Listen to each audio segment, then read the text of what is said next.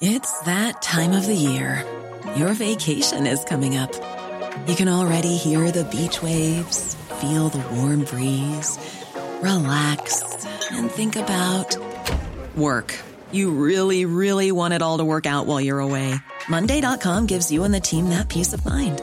When all work is on one platform and everyone's in sync, things just flow wherever you are. Tap the banner to go to Monday.com. Hey, I'm Ryan Reynolds. At Mint Mobile, we like to do the opposite of what Big Wireless does. They charge you a lot, we charge you a little. So naturally, when they announced they'd be raising their prices due to inflation, we decided to deflate our prices due to not hating you. That's right. We're cutting the price of Mint Unlimited from $30 a month to just $15 a month. Give it a try at mintmobile.com slash switch. $45 upfront for three months plus taxes and fees. Promote for new customers for limited time. Unlimited more than 40 gigabytes per month. Slows. Full terms at mintmobile.com.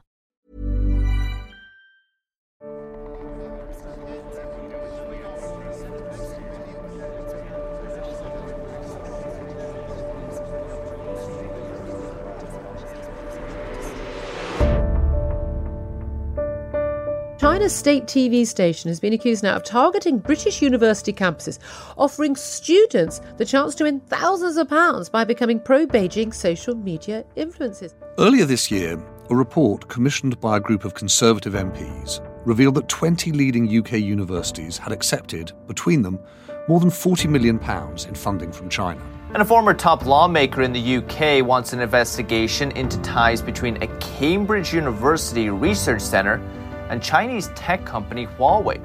Then in September, we heard claims that the Chinese tech company Huawei had, its critics said, quote unquote, infiltrated a research centre at Cambridge University. A Chinese bank is supporting scientists at Oxford University with a pledge of 60 billion yuan, nearly $10 billion. And Chinese banks were also in the mix. Young scientists are busy in a lab here at the University of Oxford, knowing that they now have major financial backing to support their findings. It's clear our universities rely heavily on students from China. In fact, the numbers are pretty astonishing. Chinese students are estimated to be worth almost £2 billion to the UK's higher education sector. And we share knowledge too. China is second only to the United States as the country with which UK scientists now undertake the most collaborative research. And seen on one level, surely that's a massive success story. The world pooling its best brains, university campuses being a place that are international, open, and diverse. New friendships, real friendships between East and West, forged at a formative age. But then what's the risk? Does China's money come with a gagging order on debating or even researching sensitive issues such as the incarceration of the Uyghurs in Xinjiang, the freedom of expression and right to protest in Hong Kong, Taiwanese independence? And at what price for academia, for research, for science in the UK? Are we simply funneling the West's best innovations and ideas into the Chinese economy just to help the finances of cash strapped UK universities?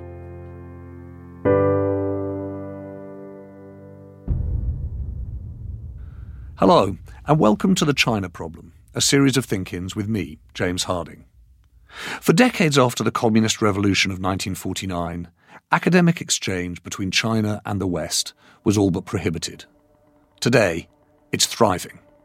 But rather than being a cause of celebration, it's increasingly a source of Cold War suspicion. So, in this episode of The China Problem, we ask if we should still be welcoming Chinese money and students, Chinese cultural organizations, and academic collaborations onto Western campuses. The number of Chinese students attending foreign universities has gone from fewer than 5,000 in 1985 to more than 660,000 in 2018. Yeah, that's a 130 fold increase. And the US, Britain, and Australia are the preferred destinations. It's part of a global trend. Chinese students now make up the biggest proportion of foreign students in the world. And though the pandemic might have slowed this trend, it's still a financial boon for the universities of the West. Our research sector is also working hand in hand with Chinese universities. And academic research, particularly in the most sensitive areas of technology and security, healthcare and energy, these centres are working more and more and increasingly reliant upon Chinese companies. And then there are the Confucius Institutes. These are funded by the Chinese government and their activities include courses in Chinese language and culture, and they're taught by people supplied by the People's Republic of China. The question for them is whether their function is to teach the language or somehow a Chinese way of seeing things. Unlike other elements of the China problem, the campus problem, if you like, is closer to home. As you'll hear in the conversation to come, there isn't really an either or answer to be had here. No one sensible wants to go back to the 1960s and 1970s. No one wants to close the doors of the West, close off learning and academic exchange. And as you'll hear, I think, too, there's a whiff of McCarthyite hysteria in all this. But we'd have to be very naive to think that there's not a chipping away of some academic freedoms a concerted effort to rewrite some of China's story for the student population, a risk that good ideas, valuable ideas, are getting siphoned off. So the question then is what's China's place on campus? There are three people with me to try and get to grips with this question. Rayhan Asat is a human rights lawyer and a World Fellow at Yale University. With us too is Gregory Lee, founding professor of Chinese studies at St Andrews University, who before that also taught at the University of Lyon in France, at the University of Chicago in the United States, and yes, at the University of Hong Kong. And David Pilsbury's here too. He was for many years the Deputy Vice Chancellor International for Coventry University and spent much of that time building academic collaborations for all sorts of universities, and he still sits on the board of the China Britain Business Council. I wanted to start with you, Rayhan, if I might. Do you want to start by telling us what happened at Brandeis, and then we can take it from there? Uh, yeah, absolutely. So I was invited to be panelist at Brandeis University on a topic of cultural genocide against Uyghurs. And actually, like a few hours prior to the event, we've got an email from the school and said there has been a protest to cancel the event. But the university is going to let us continue with the event and, and make sure that we are in the know. Um, and one of the things that I asked the university, again, this is a COVID period, so this is going to be over Zoom kind of discussion of bringing together different panelists. Um, I asked them to to make sure that security, some sort of tech security, is in, put in place, uh, so that the, the event won't be disrupted. And Rayhan, forgive me, you're, you're Uyghur, your family's Uyghur? Yes. So my parents right now live in Urumqi, which is the capital city of Xinjiang, where the mass atrocities are taking place. And my own brother is in one of those prison camps. So I walked into this conversation believing that, you know, we've put in place security measures. The first panel has been okay. The second panelist, for some reason, I don't know how they were able to break in and play the Chinese national anthem during his presentation. And after like 40 seconds, he was kicked out. And then it was my turn. And now, like at this point, I'm not even saying anything. I'm not accusing the Chinese government of committing genocide or anything. I'm just starting. I have a brother who is before coming to the United States on a very prestigious international business leadership program that have produced many world leaders, including Margaret Thatcher, Tony Blair of the UK, and Jacinda Ardern of New Zealand he also put into the camps. And before coming to the US, he was in the good graces of China. And I was just explaining this. And somebody was able to control my screen and started to name calling me and calling this a fake news. And it was a discussion about my brother, and they start to cross over his picture in kind of like, you know, red ink, and it's kind of like very bloody. So I started to feel panic, but uh, I asked them, please respect academic freedom.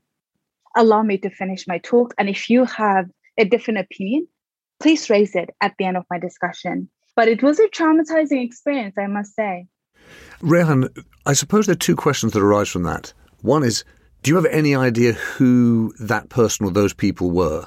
I didn't know until like after the event because I did ask the university must investigate this because we cannot allow uh, human rights defenders and sisters like me coming to inform the world about what's happening be intimidated by what happened to me so the university I, am sure they have investigated but some students came forward some chinese students and they said the protest was organized by by china scholar student association and it was done through wechat you know, people said we're going to disrupt the event. There was a very well orchestrated coordination.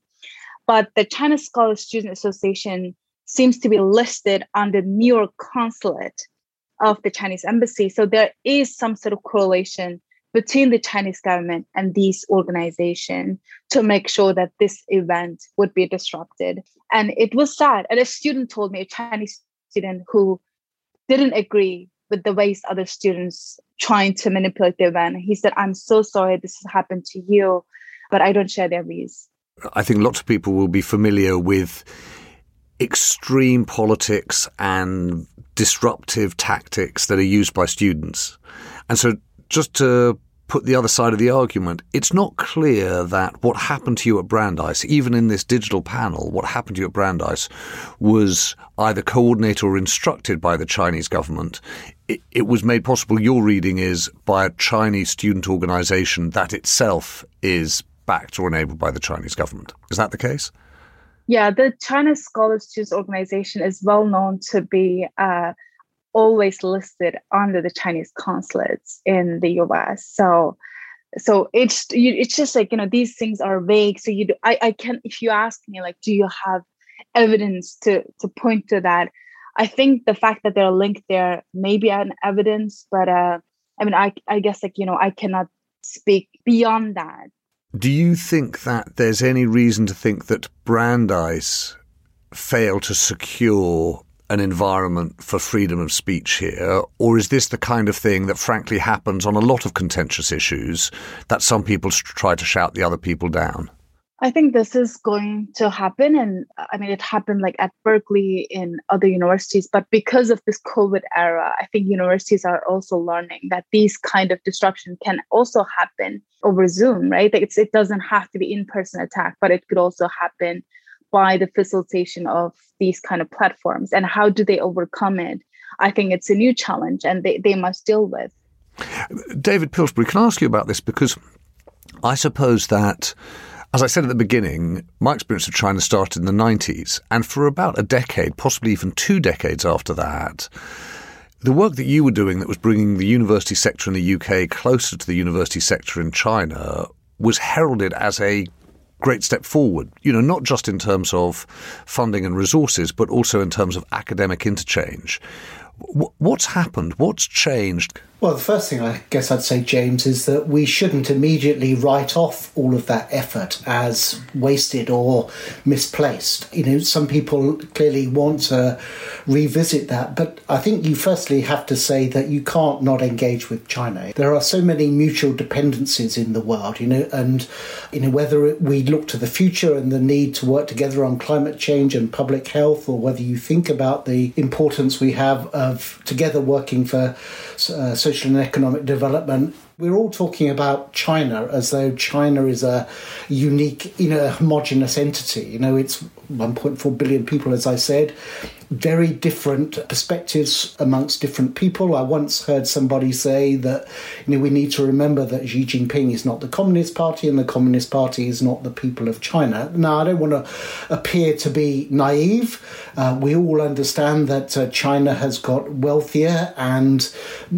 has developed, uh, particularly amongst the young. There's a very nationalistic streak, but say I've been working with China for over 20 years, and we have a Confucius Institute in uh, Coventry, or when I was in Coventry. I never had anybody emailing me or ringing me up telling me what I could or couldn't do.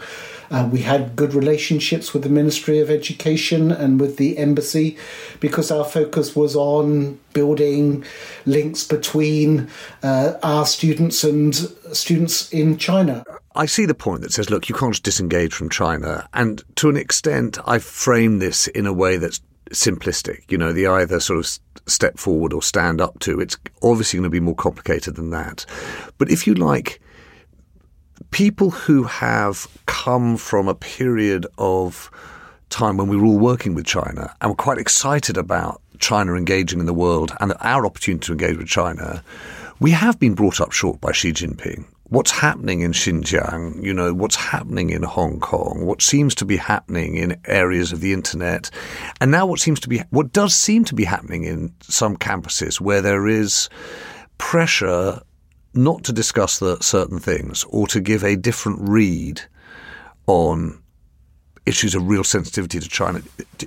Do you feel as though something changed in the last few years? Yes, things have changed, but China is just one manifestation of things that have changed. If we think how quickly the climate emergency has come upon us, the public health emergency has come upon us, the, the extent to which we have all become dependent on the internet. As you know, the UK government is trying very hard to make sure that universities don't.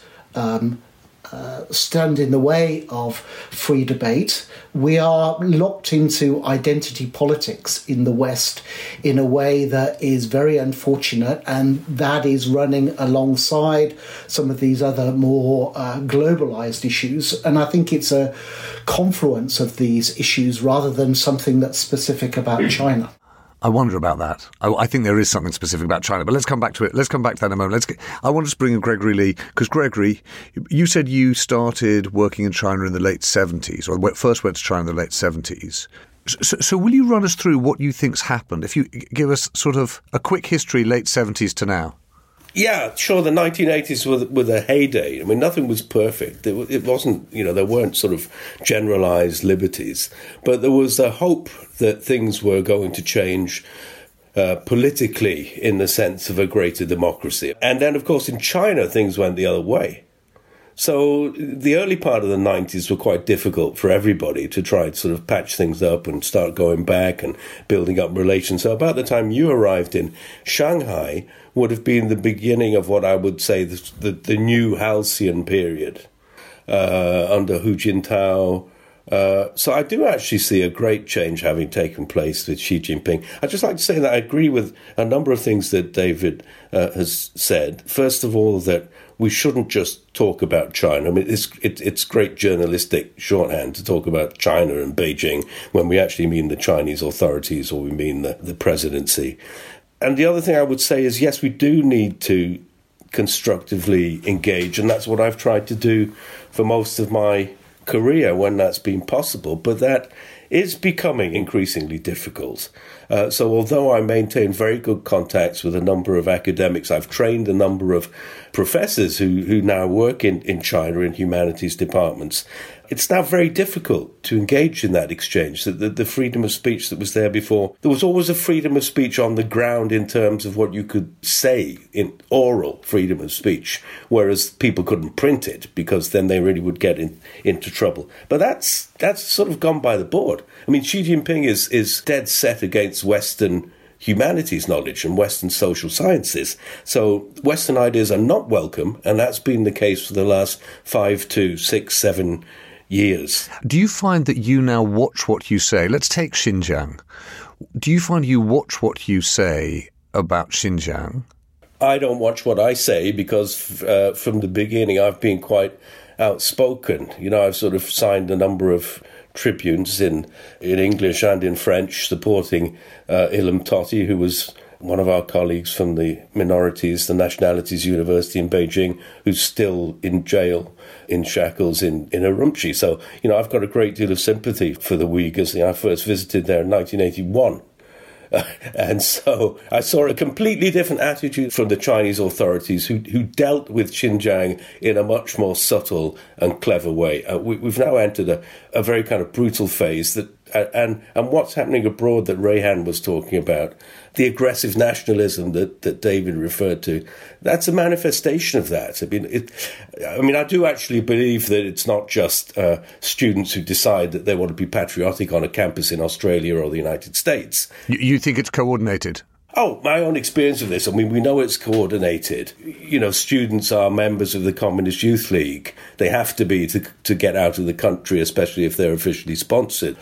And, you know, it's not the fact that people who are in the Communist Youth League or in the Communist Party are bad people. I mean, most academics have to do that in order to get advancement. But, you know, it's been about 10 years now that since students, when they go abroad, wherever they're studying, they have to get a certificate of good conduct from the consulate or the embassy in order to have their degree validated for when they get back to China. And, and, what we've seen recently, because of what's happened in Hong Kong, is that students from Hong Kong, for instance, you know, right here in uh, in the United Kingdom, are fearful there's a self censorship that kicks in where people can't participate in seminars or are frightened to participate in seminars. Uh, and the whole business of online teaching since COVID has exacerbated that situation. So, you know, we've all made provisions for that at SOAS in London, here in St Andrews. You know, we're aware of this problem. We can't teach to Chinese students in China the way we would if they were here. And even when they're here, that's become very difficult. I'd love to talk a little bit more about that, Gregory, but I just want to ask Rayhan, just to follow up on that, what Gregory's talking about more broadly here, the change in the way in which China conducts itself, and particularly in Xinjiang. If you weren't just a world fellow at Yale, if you ran Yale, what would you say should be the rules in terms of what money the university accepts, what students the university accepts, what academic exchanges the university has? you know, I, I understand that, you know, this foreign funding or government funding in academic institutions is becoming more and more a serious concern for many of us, right? Um, so if there is a government funding for right purpose, for example, to empower Chinese students, providing them scholarship and opportunities to survive and come back, maybe even help their countries, like I have no problem with that. But when that money becomes a constraint on academic freedom, but it comes at the cost of engaging in personal attacks or asking the students to have loyalty to the Chinese government instead of actually learning about the right values. How do we arm ourselves with the truth and empower ourselves with academia and, and knowledge and, and truth seeking? This process but but we're still here engaging in a mindset we're totally controlled by our government and we must report whatever happening in our institutions to the Chinese Communist Party. We have to take pictures of the events are taking place and then report. Then I have a serious problem with that. And another problem with um, David, I, I, do believe in engagement. I'm not in any way advocating for total disengagement because I, I understand that point of view. But I am worried that people like David, they don't have influence to go back to their counterparts with whom they built this connection over the years to say, look, there's these issues happening. Activists, human rights defenders, lawyers uh, are, are being interrupted. Can you also talk to your government and have a proper engagement with us? That conversation, I don't believe they do have that influence. Here's a problem the World Fellows Program assembled fellows from all over the world came here and we're here to learn from each other. It's been just such an enlightening experience for me and for everybody. Look at my brother. He didn't come alone. He came with other Han uh, friends from China, representing China. But look at what happened. He's the one who disappeared into the shadows of the internment camps. Why haven't I heard from the academics, whether it's the UK and American, to talk to the Chinese government? How could we run these exchange programs when you detain one Uyghur who is the representative of this program. And he was supposed to represent diverse China, and then he disappears. Well, well, David, do you want to, do you want to respond just to the first point about the being able to push back to your counterparts in the Chinese educational establishment? Sure. So, I mean, I have friends who are Chinese academics, and we have open and, and frank debates. But I think I would say that putting things into the public domain is not necessarily the most effective way of making this happen. I mean, some of this stuff is best done in private because actually the world is messy and politicians have multiple objectives. Sometimes they're in conflict that they need to take forwards. And I'm not saying that we simply ha- trust our politicians and have done with it, but let's not think that uh, just because we don't hear about it, it's not happening. I mean, on the point about students coming, I'd just say again, what's the alternative? The alternative is that the students don't come. Okay, and I really don't understand this argument that says we shouldn't have Chinese students here in the UK or in the West. Because if your concern is about the perspectives that Chinese students develop within China how realistically are you going to address that other than by giving them the opportunity to come to somewhere else where the world is different, and I'm not suggesting that they're going to then seek to insert a parliamentary democracy in China, but only if they come will they see, will there be a chance of seeing how things are done differently, being exposed to Western values and vision.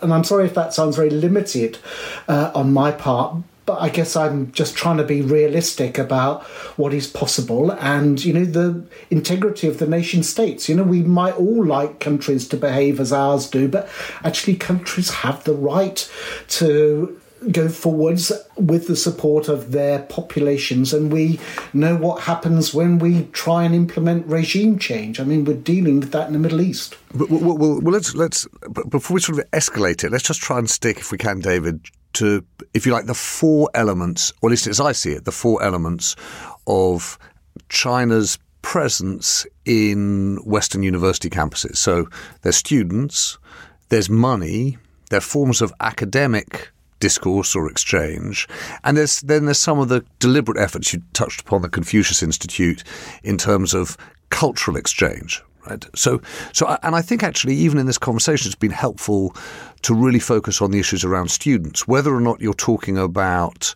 the informal or explicit relationship between the Chinese government and students, or the point that Gregory made, which I'd not thought about, the extent to which Chinese students themselves are more exposed, particularly in an age of digital education, because the things they say and even the things they hear are all recorded online. So it seems to me there's a whole level of risk there that's more complex than we thought. I mean, my point about Confucius Institutes is okay, the Chinese may very well be spying on us. We all spy on each other. Do you really think it's likely that they're going to be using the Confucius Institutes, on which there's a great big Chinese flag, to spy on us? Okay. Also, people in government and in the population may think that people in universities are very weak, naive, and sort of otherworldly, but actually, that is absolutely not the case. Okay, if you think people in our world class institutions are sitting there taking money from Huawei or Geely and just leaving their intellectual property open to be plundered, that is absolutely not the case. I mean, we could always do better, and the government has uh, recently funded a group within DIT to help universities better protect their intellectual property. I think we all welcome that. Yeah, nobody wants to be exploited, and you know I'm a proud Englishman, and I absolutely don't want anybody stealing our intellectual assets. But you know we need to have some sense of perspectives, and being driven by these uh, sort of media narratives and the sort of public discourse in social media, I don't think is helpful. You know, the Confucius Institute business is really very contentious. I mean, there, there have been good ones, or sort of innocuous ones, or Confucius Institutes of Chinese medicine, of Chinese dance, and what have you. And, you know, what the Confucius Institutes try to do in terms of the teaching of Chinese culture is to control the narrative. The, the, you know, the, the Chinese state, through the Confucius Institutes, very ham fistedly has tried to attempted to control the narrative. Uh, you know, gr- greater scholars than me, Marshall Sahlins at the University of Chicago, uh, the great anthropologist, saw this coming uh, uh a, a, while back and, and led a campaign to shut down the Confucius Institute uh, at Chicago and succeeded. And I myself, as I was a director of a Confucius Institute, and I suffered that pressure. And can you just sorry, sorry, Gregory, forgive me for interrupting. Can you just tell me because I I'm fascinated by this. I don't actually know what that means. So, when you, what was the kind of thing that you wanted to say that you then felt lent on not to say? Well, you know the way the way Confucius Institutes uh, are structured. There's a local director who would be French, English, German, uh, and then there's a Chinese director. So, insofar as there are two universities working together, a Chinese university and, and the host institution, that can be a fruitful relationship. We had a very good university working with us, with whom we'd had good relations for a long time before. So, I'm talking about the University of Lyon uh, Confucius Institute in France. And things, you know, gradually uh, went from bad to worse, worse with increasing demands from the Chinese side to be involved in the teaching in the curriculum Now, because France is a state system, universities are state controlled, that's impossible. That's like having a foreign state within the state. So obviously there were going to be frictions. That's less of a concern here because universities are more independent. But quite honestly, you know, there's no such thing as a free lunch. I can't put this too strongly, actually. I'm viscerally against the idea that a foreign state should control the way the United Kingdom studies and projects and critiques the image uh, of China. Did you resign from the Confucius Institute as a director? Uh, no, we shut down the Confucius Institute. In Lyon? Yeah, because we resisted the pressure that came from the Confucius Institute headquarters to have me removed as director because I wasn't conciliatory enough. And, just to just to give you some sense, when you're talking about controlling the narrative, what was it in particular that in your Chinese studies courses seemed at odds with what the Confucius Institute would have you teach? Well, we didn't let them into the Chinese studies courses, so you know we were quite happy to run the sort of the Saturday school for uh, for school kids, and we used a lot of the the money and the materials that were sent to us to do things like talk about Chinese pop music or the Chinese legal system. Uh, uh, and what they prefer you to do is to talk about paper cutting and Chinese fans and Chinese calligraphy. Right. So things which are very innocuous and supposedly non-political. If you thought the only way to get a more defined jawline with natural looking results was through surgery, think again. Juvederm Volux XC is a non surgical injectable gel filler that improves moderate to severe loss of jawline definition and can help you achieve natural looking results with little downtime. Even better, this improved definition lasts up to one year with optimal treatment. No maintenance required. Improve jawline definition for a smooth, sculpted look with Juvederm Volux XC. For important safety information and to find a licensed specialist, visit juvederm.com. That's J U V E D E R M.com. Not for people with severe allergic reactions, allergies to lidocaine, or the proteins used in Juvederm. Common side effects include injection site redness, swelling, pain, tenderness, firmness, lumps, bumps, bruising, discoloration, or itching. There's a risk of unintentional injection into a blood vessel, which can cause vision abnormalities, blindness, stroke, temporary scabs, or scarring. Talk to a licensed specialist to find out if it's right for you. Ready to pop the question? The jewelers at BlueNile.com have got sparkle down to a science with beautiful lab grown diamonds worthy of your most brilliant moments. Their lab grown diamonds are independently graded and guaranteed identical to natural diamonds, and they're ready to ship to your door. Go to Bluenile.com and use promo code LISTEN to get $50 off your purchase of $500 or more. That's code LISTEN at Bluenile.com for $50 off. Bluenile.com code LISTEN. Hey, it's Paige DeSorbo from Giggly Squad. High quality fashion without the price tag? Say hello to Quince. I'm snagging high end essentials like cozy cashmere sweaters, sleek leather jackets, fine jewelry, and so much more. With Quince being 50 to 80% less than similar brands. And they partner with factories that prioritize safe, ethical, and responsible manufacturing. I love that. Luxury quality within reach. Go to quince.com slash style to get free shipping and 365 day returns on your next order. Quince.com slash style.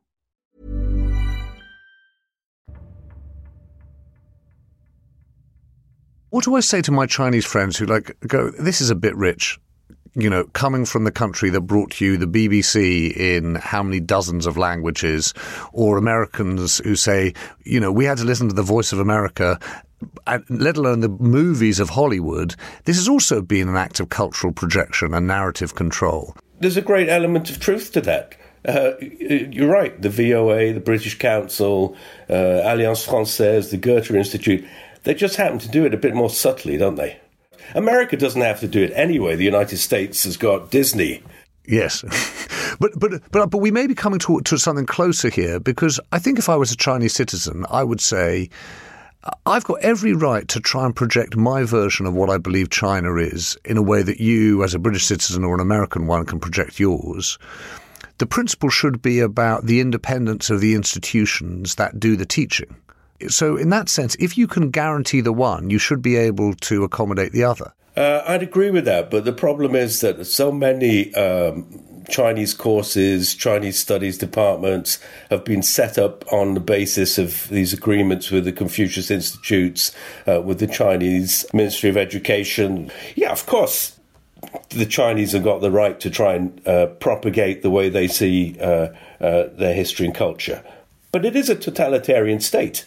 And, you know, the vision of history is is an official vision. The narrative is an official narrative. It's not people sitting around in a seminar and exchanging views on what a particular period of Chinese history is about. And I want to just get to this point about money. But I just want to ask you, Gregory, what you think, and then David and Rayhan, whether or not you think Chinese investment funding in academic institutions is inhibiting freedom of speech on Western campuses by academics. Gregory? I think you know. I think it's an individual and a, a, a moral choice, isn't it? Uh, and, and, you know, I would agree with David that this is a complex area. There's no black and white. Uh, it is grey. But you know, if a professor of engineering, you know, has had weaker students and feels strongly about it, then uh, you would expect him to speak up. Yeah, David, what's your experience of this? Well, So I'm the Confu- was the Confucius Institute uh, director in Coventry, but our Confucius Institute was focused on promoting international trade. You know, West Midlands very focused on advanced manufacturing, and uh, our partner university similarly. So we didn't have these sorts of debates. I mean, uh, but but David, but David, sorry, sorry to interrupt you. Of course, that's true. But but given that Rayhan's here, but even if she weren't, I think the real problem for, for someone like me, who is you can hear instinctively leans towards let's engage with China for all the reasons you've already said. The, the, the thing that makes me really uncomfortable and the thing that I worry about looking back in 10, 20 years time is saying you could see, you could see the maps on the ground. You heard the first person testimony. This is the greatest human rights violation and possibly worse, possibly a massacre of people that's unfolding in front of our eyes. And we're still working on the principle that we should and can do business with this country. And I worry that we'll look back and think that that was, we, gave into a certain degree of either self interest or wishful thinking there. I think we've agreed that we can't disengage. So what I think we're all in, uh, uh, agreeing is that we engage where we can, and we absolutely don't engage and make our uh, displeasure felt through whatever channels we think is appropriate. And we also have to think about our interests as the United mm-hmm. Kingdom, and you know you can argue about whether universities should take the money. I don't, really don't see how taking money in areas like engineering is a problem. In the social sciences and humanities, as Gregory says, there may be some problems, but Britain also, the UK also needs to think about its interests and the benefits that come socially and economically from foreign direct investment. I mean, you, know, you said nothing is without a price. Well, you know that plays back the other way as well. So it's a balance of interests.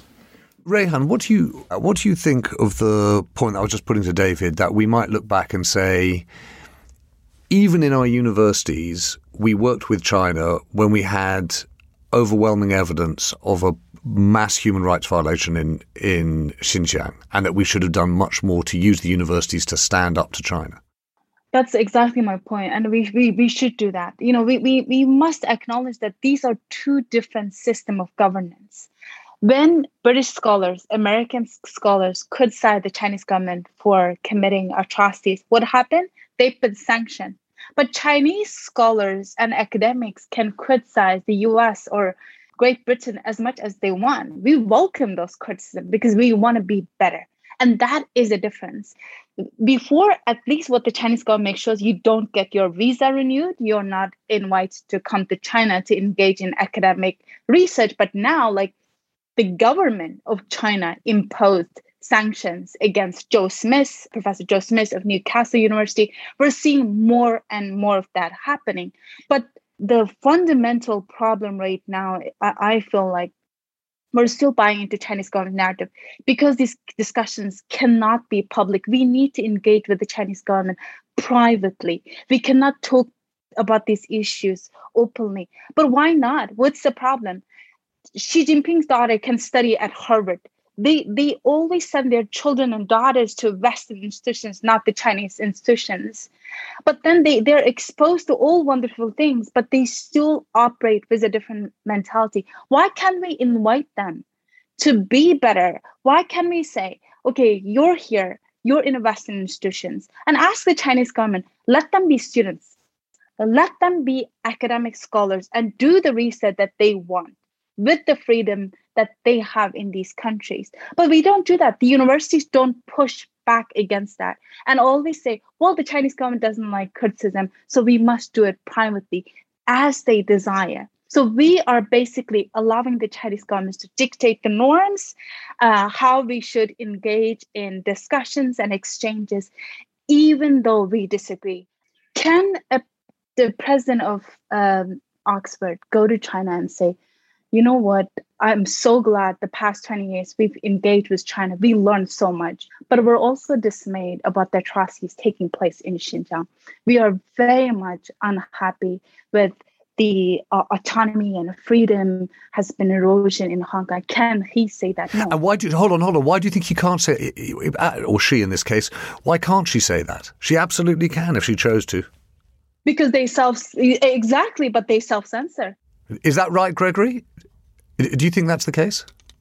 Academic leadership self censors? Yeah, I'm not going to talk for, for Oxford or for, for Cambridge, where I think the problem is actually complicated by the by the plethora of colleges and their individual arrangements with uh, with China.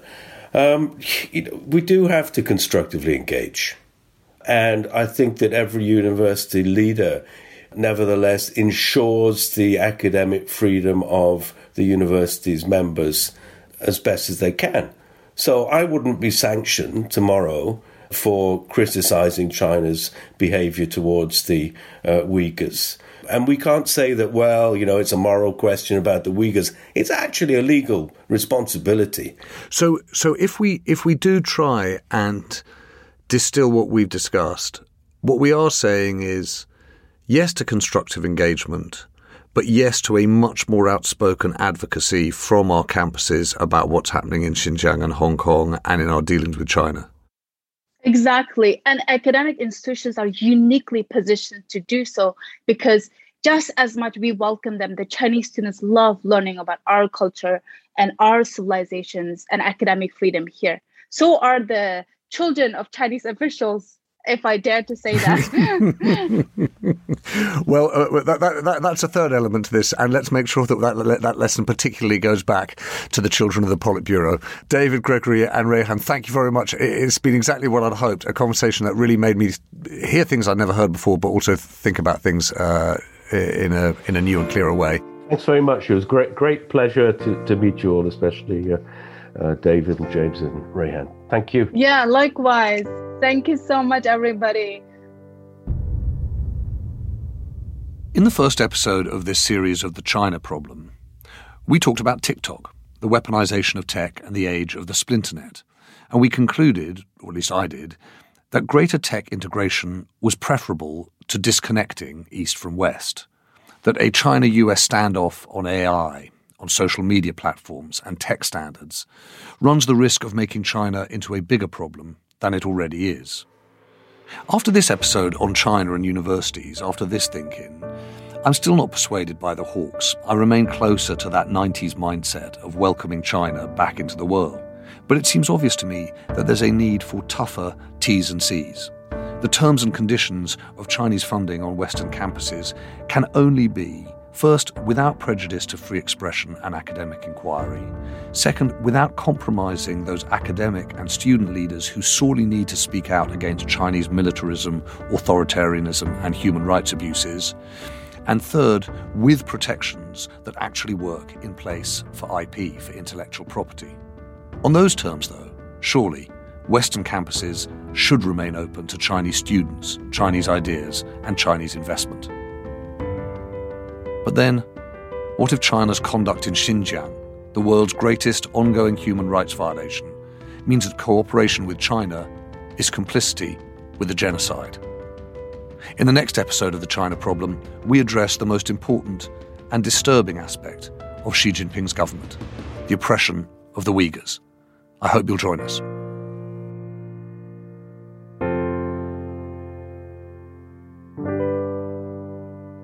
And please do subscribe to this podcast. Better still, you can take part in the conversation by joining our newsroom. At Tortoise, we're not only slow, we're open. We want to hear what you think, so you can become a member by going to tortoisemedia.com forward slash friend, tortoisemedia.com forward slash friend. Please use my code, James50, and you get 50% off. You'll get access then to all of our journalism, all of our podcasts, and our live thinkings, where we continue to try and make sense of the world every day. This episode was produced by Morgan Childs, Klidsis Sala, and Katie Gunning. Tom Kinsella wrote the original music. Thinking with James Harding is a podcast from Tortoise Studios, which is run by Ceri Thomas and Basia Cummings.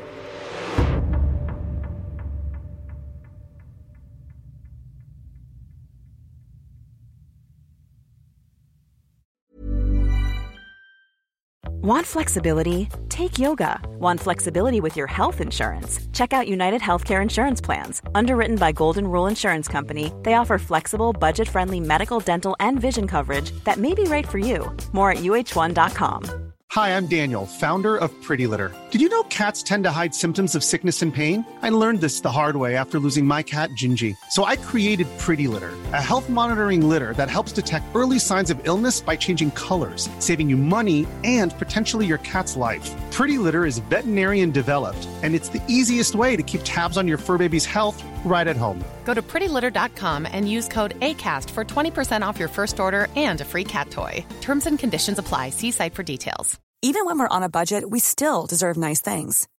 Quince is a place to scoop up stunning high end goods for 50 to 80% less than similar brands.